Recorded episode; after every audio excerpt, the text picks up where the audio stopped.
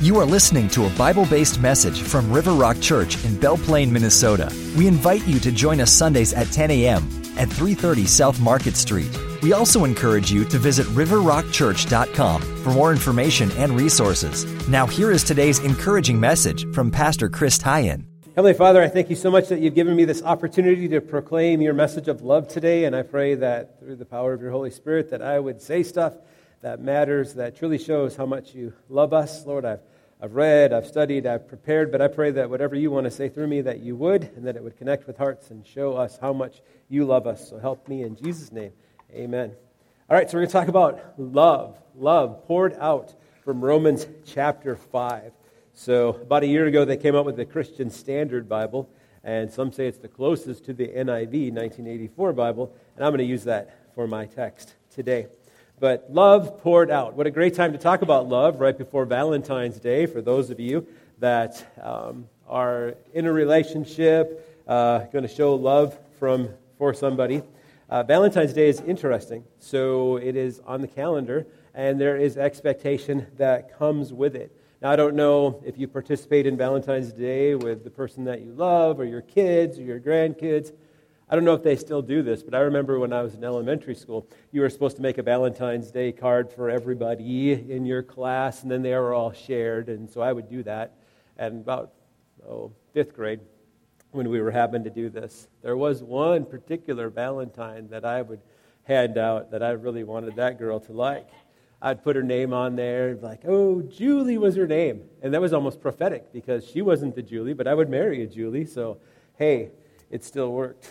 But I think about Valentine's Day, and I come to it and I think to myself, I don't want to disappoint my wife. I don't want her to feel like she missed out. So, being that we are busy on Monday and Tuesday, and then there's clubs on Wednesday night, we uh, on Thursday went out to try to celebrate that early. So, I might do something else to celebrate it, but I already took some steps to show her love. But Valentine's Day spending is amazing. So, last year, they reported that uh, they expected that $18 billion would be spent on Valentine's Day spending. And cards, candy, evening out, flowers, jewelry, clothing, gifts, gift cards, certificates, that the average person would spend $146 on Valentine's Day. But then they also listed that a dozen roses could cost you up to 100 bucks. So I don't know what you're doing for Valentine's Day. I don't know why you're doing it. Sometimes we do it out of guilt. Uh, sometimes we do it because we don't want to uh, uh, disappoint the one that we love or fear that if we don't deliver, there may not be any more opportunities for Valentine's Day. And so you think about Valentine's Day and you think about people that you really care about. And I think what it comes down to a lot is, is you don't want to disappoint the one that you love. You want to show the one that you love how much you love them. And something happened to me yesterday that is a great example or illustration to maybe the way that God loves us. Because yesterday, um, I think it was yesterday, I really messed up. No, it was the day before yesterday. I really messed up. So uh, my wife felt we needed a new stove, so she bought a new stove. And I don't use it a whole lot. She cooks most of everything, but I was making myself some eggs, and there are four knobs on the stove, and three of them are, um, they go high on the top, too low. And I discovered after I scorched the pan uh, nearly destroying the pan, that the fourth one on the end goes the other direction. So it, for some reason, goes low to high. There's like three different settings. So these three over here, I'll say, you know, turn it down this way. And then the fourth odd duck over here, uh, which has multiple settings or whatever, is the other direction. So I'm making myself some eggs. And I'm like, oh, it's getting a little hot. I think I'll turn it down. And uh, I tell you, I went to the refrigerator to grab the eggs, and by the time I came back, the pan looked about like that. Her beautiful stainless steel pan, the pan that she cares for, that she loves, and I totally destroyed it. And I thought to myself, what am I going to do? The first thing I thought is, I will hide the pan, I will buy another one. The pan will come in. Hopefully, it will come in fast enough she won't know what happened. Then I thought I should fix the pan, so I tried to wash it, tried to clean it. It wouldn't come clean. So I thought I should go out into the garage, take my orbital sander, and sand the stuff off and buff it, maybe put some clear coat on there, and she won't know. And then I went online, and they said that you could try vinegar and baking soda. So I did that. I tried to clean it up myself. I tried the vinegar and baking soda, and it helped a little bit, but not enough. So then it says if that doesn't work, put vinegar in the pan and then some water and boil it for 20 minutes. So I'm out there about 10 minutes into it, and she walks out and she's like, What are you doing? I said, I, uh, I, uh, uh, and first I wanted to hide it and say, Nothing, don't worry about it, just go away. Another part of me finally just confessed that I had totally made a mess of everything. I said, So I was like cooking with your stove. I've tried to blame it on the stove once I figured out what I did. And your knob goes the other direction. It wasn't really my fault. And your pan got scorched, and now I'm boiling vinegar in it. She's like, I'll take care of it. I said, No, I don't want you to be angry at me or be bothered at me that you have to sit there and try to scrub a pan. Should I just buy a new one? She's like, No, we can probably get it clean. So, anyway, I said, Well, let's let it boil for the rest of the 20 minutes. And then uh, she found a better Brillo pad, and I was able to scrub it out and clean it out, and now the pan looks perfect again. But I thought to myself, okay, my biggest problem, the, the mess that I created, is I didn't want to disappoint the one that I loved. I didn't want to disappoint my wife. And then I wanted to hide it, and then I wanted to, you know, cover it up or fix it in my own way. Probably sure, pretty, pretty sure that using the sand, orbital sander on the pan probably wouldn't have worked out very well. It would have looked different, much different. But anyway, and so I confessed my sin. She offered to help. She helped me to get it cleaned up. And then pan is fine. And life goes on. And I learned a lesson that that knob on the end will take you the other direction. So the same is true in our life with God. God loves us so much. Sometimes he sees the mess that we've created and he says, Don't worry about it, I'll take care of it. Or sometimes he helps us to see ways to fix it and sees ways uh, to help us to not fall into that mess, to do that again. So that is my story of the scorched pan. However, I think that a lot of people struggle with can God really love me? I mean, you look at people's love, and it's conditional. I mean, when you think about the way that people love each other, a lot of people love you for a time. Uh, people will love you when you do what they want you to do. People will love you if they don't know who you really are. People will love you because you look attractive or a certain way, but if you don't look that way in the future, will you still be loved? And we often struggle with the fact can I be loved? Can God really love me? The tough thing about God is that He sees and knows everything that we do, and we know that. And there's just so many times where we just want to hide that scorched pan mess of our life. So many times where we just want to hide it away and say, God, I know I've made a mess out of everything, and I'm pretty sure that you that I can't be used for anything. I'm not good anymore. Skye Jethani uh, relates a story about holding a series of meetings with college age students. The topics ranged across the spectrum doctrine, hell, dating, but each conversation had three rules be honest, be gracious, and be present. One night, the students wanted to discuss habitual sins. Although they struggled with a variety of sinful behaviors, they all agreed on one thing God was extremely disappointed with them. One student said, My parents were students at a Christian college in the early 90s when a revival broke out. They were on fire for God, and here I am, consumed by sin day after day. Often through tears, many other students shared similar stories about how they believed God must be disappointed with them. After listening to their stories, Jethani asked, How many of you were raised in a Christian home? They all raised their hands. How many of you grew up in a Bible centered church? All hands stayed up. Shaking his head in disbelief, Jethani said, You've all spent 18 or 20 years in the church. You've been taught the Bible from the time you could crawl, and you attend Christian colleges, but none of you gave the right answer. Not one of you said that in the midst of your sin, God still loves you. Jethani concluded, I did not blame the students for their failure. Somewhere in their spiritual formation, they were taught, either explicitly or implicitly, that what mattered was not God's love for them, but how much they could accomplish for Him. Do you feel that way sometimes? Sometimes you think, just too messed up to be used by God, just too messed up. Um, God sometimes can use your mess to help other people, can use the things that you've done in the past that you've gotten victory over your sin, or maybe you're still struggling and getting victory and dealing with, to help other people. I'm pretty sure that if we looked deeply into everybody's life here, in some area of your life, you are a mess and God still loves you.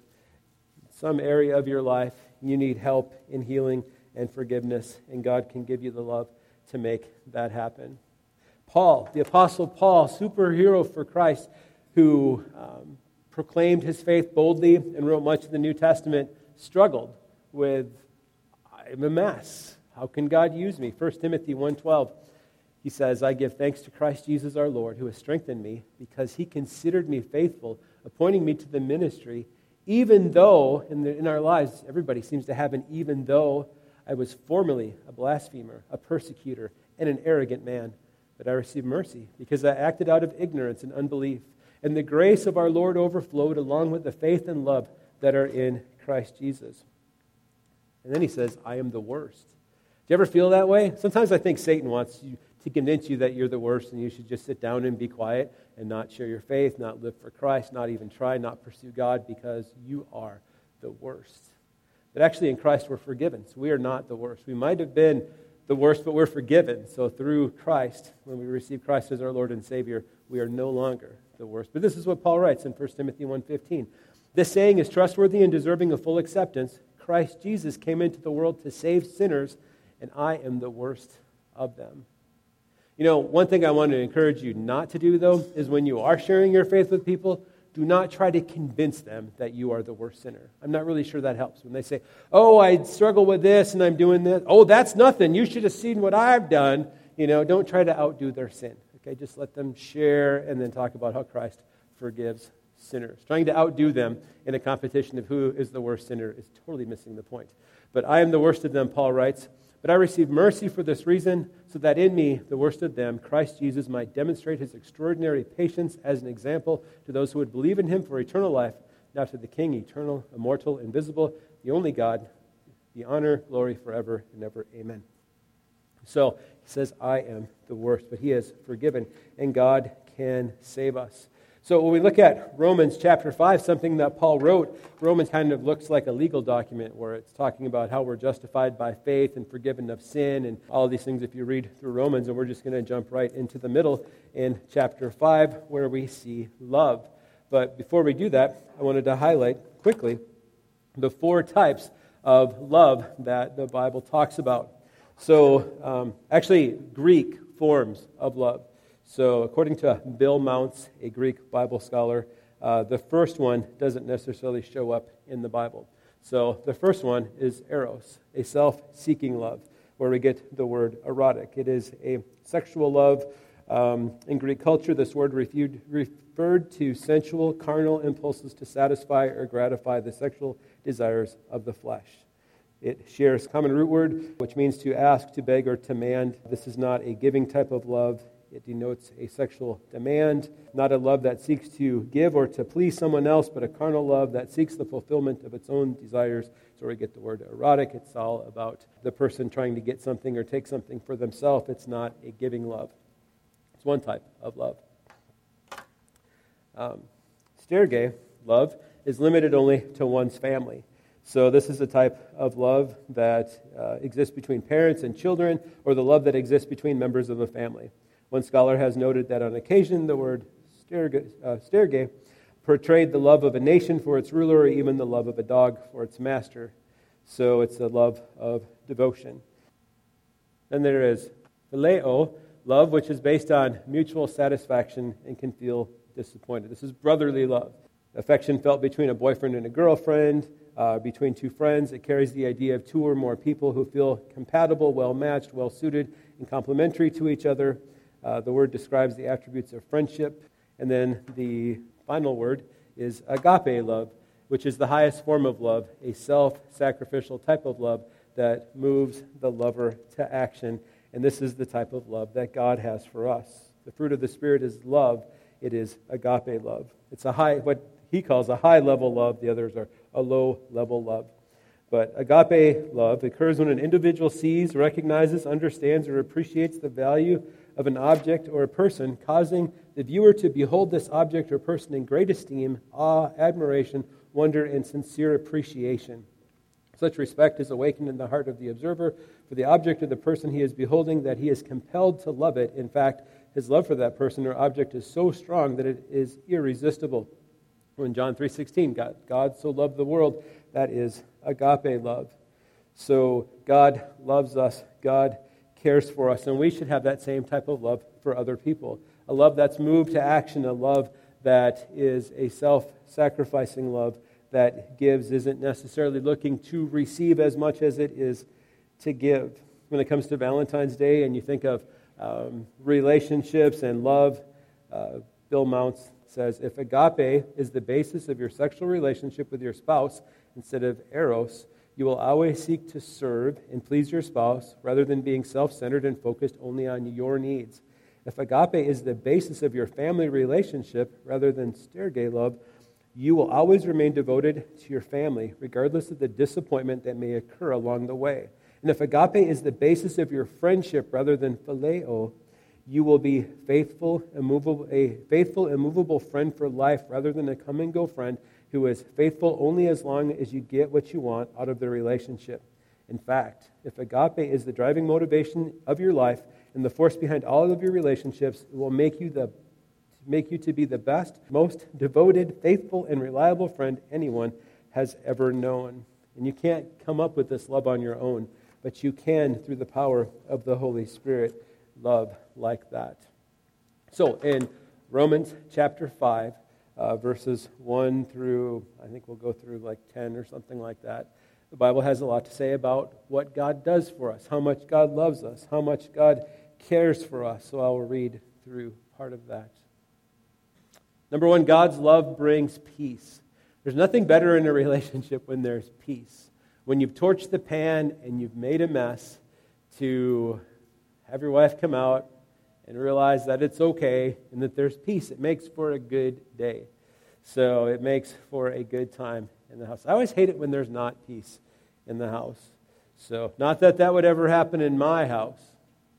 Actually, it seems like whenever I did series on like marriage or marriage conflict or spiritual warfare, that things would fall apart at home on Saturdays. And it was usually my fault. But um, God's love brings peace. Therefore, since we have been declared righteous by faith, we have peace with God through our Lord Jesus Christ. We have also obtained access through him by faith into this grace in which we stand, and we rejoice in the hope of the glory of God. So, if you read uh, before this in Romans, you, talk, you learn how we're justified and how we become righteous with God through what Jesus Christ has done when he died on the cross for our sins and we placed our faith in him. We're made right with God and we can have peace with God. So, people that are not in Christ, God's wrath still remains upon them because of their sin, but our sin is forgiven, and that makes us right in God's eyes. Declares us righteous and brings peace with God through what Jesus Christ has done through our Lord Jesus Christ. And then it says, We have also obtained access through him by faith. So, access is something that you want to have. You want to have a relationship. If you love somebody, you want to spend time with them. You want to have access. You want to spend time communicating. You know that old saying that says that relationships are like plants and you have to keep watering them if you want them to grow? You need to keep moving forward in relationships and uh, in care, in love, in communication. You need to keep communicating with God. God communicates to you through His Word. Sometimes He speaks to your heart. I suppose occasionally He might speak to somebody audibly. I hear about that with Muslims a lot, but God speaks through His Word. If you're not hearing from God, you need to be in His Word more. But that communication, that love, you want to do all that you can to pursue that. It's an open door, access to Him. We can boldly approach His throne, it says in Hebrews. Uh, access through faith into this grace in which we stand. So that means that He loves us, accepts us, that we can approach Him, that we don't need to be afraid, we don't need to be ashamed. As a matter of fact, if we're in sin, we should confess that to Him and ask Him to help us, help us figure out how to fix it, figure out how to change, figure out how to move forward so we don't keep doing it. God doesn't create a list of rules to make our life boring or to keep us from fun. He wants to put up fences to protect us and to keep us safe and help us to live a higher quality of life, a better life, a life that can be blessed, a life that can make more of an impact for the world. God's love brings peace. Number two, God's love brings hope. Uh, verses chapter 5, verses 3 to 4. And not only that, but we also rejoice in our afflictions because we know that affliction produces endurance, endurance produces proven character, and proven character produces hope. It is so easy when you're going through a hard time and your life has fallen apart or something terrible, tragic happens in your life or your kid dies to say that God doesn't love me. God doesn't care about us. God where are you? How could you let that happen? I thought when I put my faith in you that everything was going to be perfect and easy and blessed and there'd never be any difficulty, there'd never be any heartbreak, there'd never be any trouble. And I don't know why he allows it sometimes, but this is one good reason that when you go through hard times, that it produces endurance and it produces proven character, and proven character produces hope. And you keep hoping in God, whatever your trouble is, whatever your difficulty is, no matter how bad it is, you put God first and you keep moving forward. And with that hope, then, um, one, you are worshiping God through all of your choices to keep pursuing Him and loving Him and holding on through the hard times and the difficulties. And two, you're an example to other people of your faith in God, even through the difficulty. I don't know how many people I've heard that have some, you know, like cancer or whatever, who are faithful to God, who talk about how they've ministered to the nurses and the doctors with their faith and all the people that have come around them. And John Piper had written this thing when he had cancer, this little booklet called Don't Waste Your Cancer that talks about how God can use something as terrible and difficult as cancer in your life. Now, hopefully, you would be healed of that. Hopefully, you would. But if you're not, to die faithfully, like our friend Mike did, to, to walk uh, from this life into the next life with great assurance and hope, what a great thing. So, try not to shed any tears here. But so, the last thing Mike Jacob said to me was, You are a good pastor. Thank you. So, it's a good, good thing. Um, number three, God's love flows through the Holy Spirit. This hope will not disappoint us because God's love has been poured out in our hearts through the Holy Spirit who is given to us. So God gives us the Holy Spirit, and that He brings love through that relationship. God's love is poured into our hearts through the Holy Spirit. We receive the Holy Spirit when we become a Christian, but we need to yield our lives to the Holy Spirit and be filled with the Holy Spirit. And we feel God's love through the Holy Spirit. It's a package deal. The Holy Spirit gives us understanding of the Bible, convicts us of sin, empowers us for ministry, and does all these things. And it's through the Holy Spirit that God's love is poured out into our hearts. Do you feel God's love? Do you share God's love? It's through God pouring love into you that you're able to share it with others then. So the Holy Spirit is to empower you and equip you to be witnesses, to share Christ, and to make a difference in the world. So God's love flows through you uh, through the Holy Spirit and then out of you through the Holy Spirit to others so that you can share Christ's love with others. God's love flows through the Holy Spirit, moves through the Holy Spirit. Number four, God's love sent Christ to rescue us. God had a plan from the beginning of Adam and Eve. From the beginning of time, He knew that we were going to sin and mess up and that He would be sending Christ. Christ is foretold even in Genesis. And that whole idea that we were going to fail, God still wanted to have a relationship, wanted to know us, still wanted to be there for us. So He still created us. He didn't wipe us out and start with something that wouldn't make a mistake. So, verse 6 For while we were still helpless, at the right time, Christ died for the ungodly. For rarely will someone die for a just person, uh, though for a good person, someone might even dare to die. But God proves His own love for us in this while we were still sinners, Christ died for us. So God sent Christ to rescue us out of his love, out of his love for you and me, for the people back then, for the people now, for our, for our kids, for our grandkids, for the future, until Christ returns, that we are part of this rescue plan. Jesus Christ died on the cross, rose again, is available through a personal relationship. God's love sent Christ to rescue us, proves his love, demonstrates his own love for us in this. When? When we were perfect? No. When we had it all together? No. When we figured out how to fix our mistakes? No. When we were still sinners, Christ died for us. Number five, God's love saves us. God's love, God's love saves us. Verse 9. How much more then, since we have now been declared righteous by his blood, will we be saved through him from wrath? For if while we were enemies, we were reconciled to God through the death of his Son, then how much more, having been reconciled, will we be saved by his life? And not only that, but we also rejoice in God through our Lord Jesus Christ, through whom we have now received this reconciliation. Saves us from the penalty of our sin. Saves us from becoming what we would have become if Christ wasn't in our life. Can you imagine who you would be or what you would be into if Christ wasn't in your life, if you weren't trying to live out biblical principles, if you weren't trying to be a Christ follower? I mean, some of you that I know, many of you that I know, great character, love to be around you, but I have a feeling that we would all really be a mess if Christ wasn't in our life. God's love saves us. Saves us just not from eternity in hell, but saves us from an empty life, saves us from a meaning, purposeless life, and gives us heaven. God's love saves us. For God so loved the world in this way, he gave his only one and only Son, so that everyone who believes in him will not perish, but have eternal life. When we go to a wedding, we always hear the love chapter, 1 Corinthians chapter 13.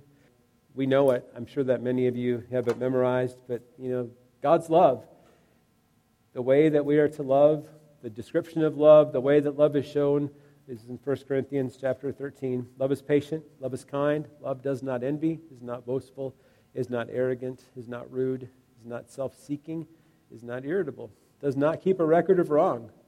Love finds no joy in unrighteousness, but rejoices in the truth. It bears all things, believes all things, hopes all things, endures all things. God's love saves us. On Right Now Media, I found this Jennie Allen video clip, and she's talking about her love for a child that she's going to adopt, an adopted child that shows no love back. And I think about that. Go ahead and turn the lights off. I think about that, and I think about sometimes that's the way God is with us, too. That we haven't done anything to deserve His love, but He wants to keep showing us His love. So let's watch this. You know, I thought when I had children um, biologically that now I finally had a glimpse more deeply into God and how He loves us unconditionally. And then I think it all changed for me when we adopted our son.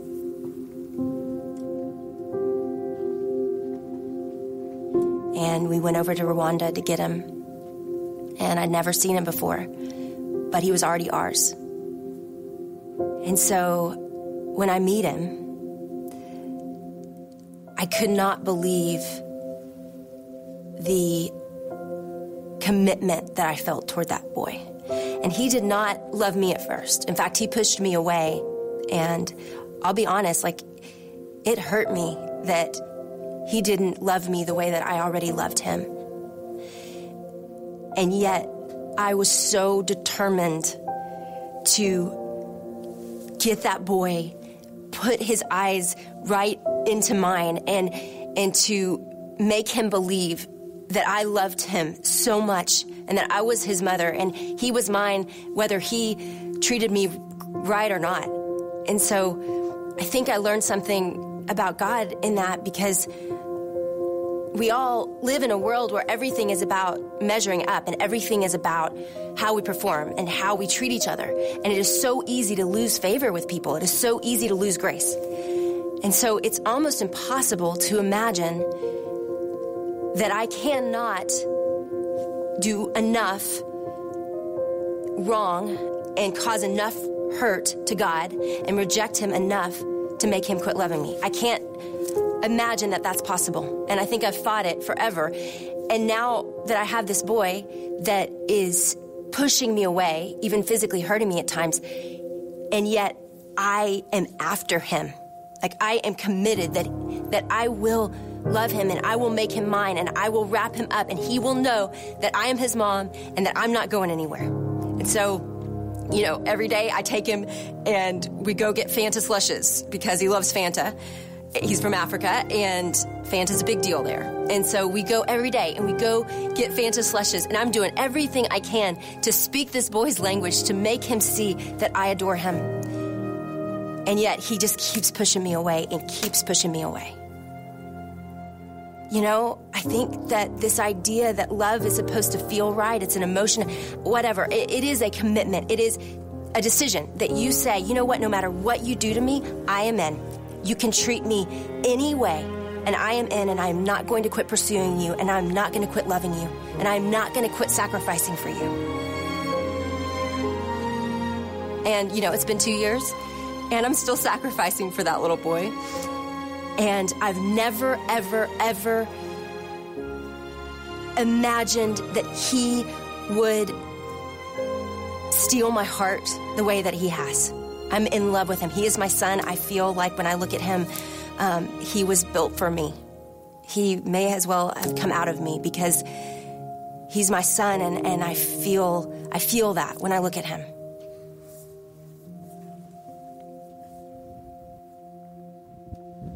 All right, so that is a good example of love, of unconditional love. 1 John 4 7 and 8 talks about that God's love empowers us to love others. Dear friends, let us love one another because love is from God, and everyone who loves has been born of God and knows God. The one who does not love does not know God because God is love. And we love through God. Uh, God's love empowers us to love others that way. In your bulletin, I uh, listed the ABCs of God's love. And John 13, 34 says, I give you a new command love one another, just as I have loved you. You are also to love one another.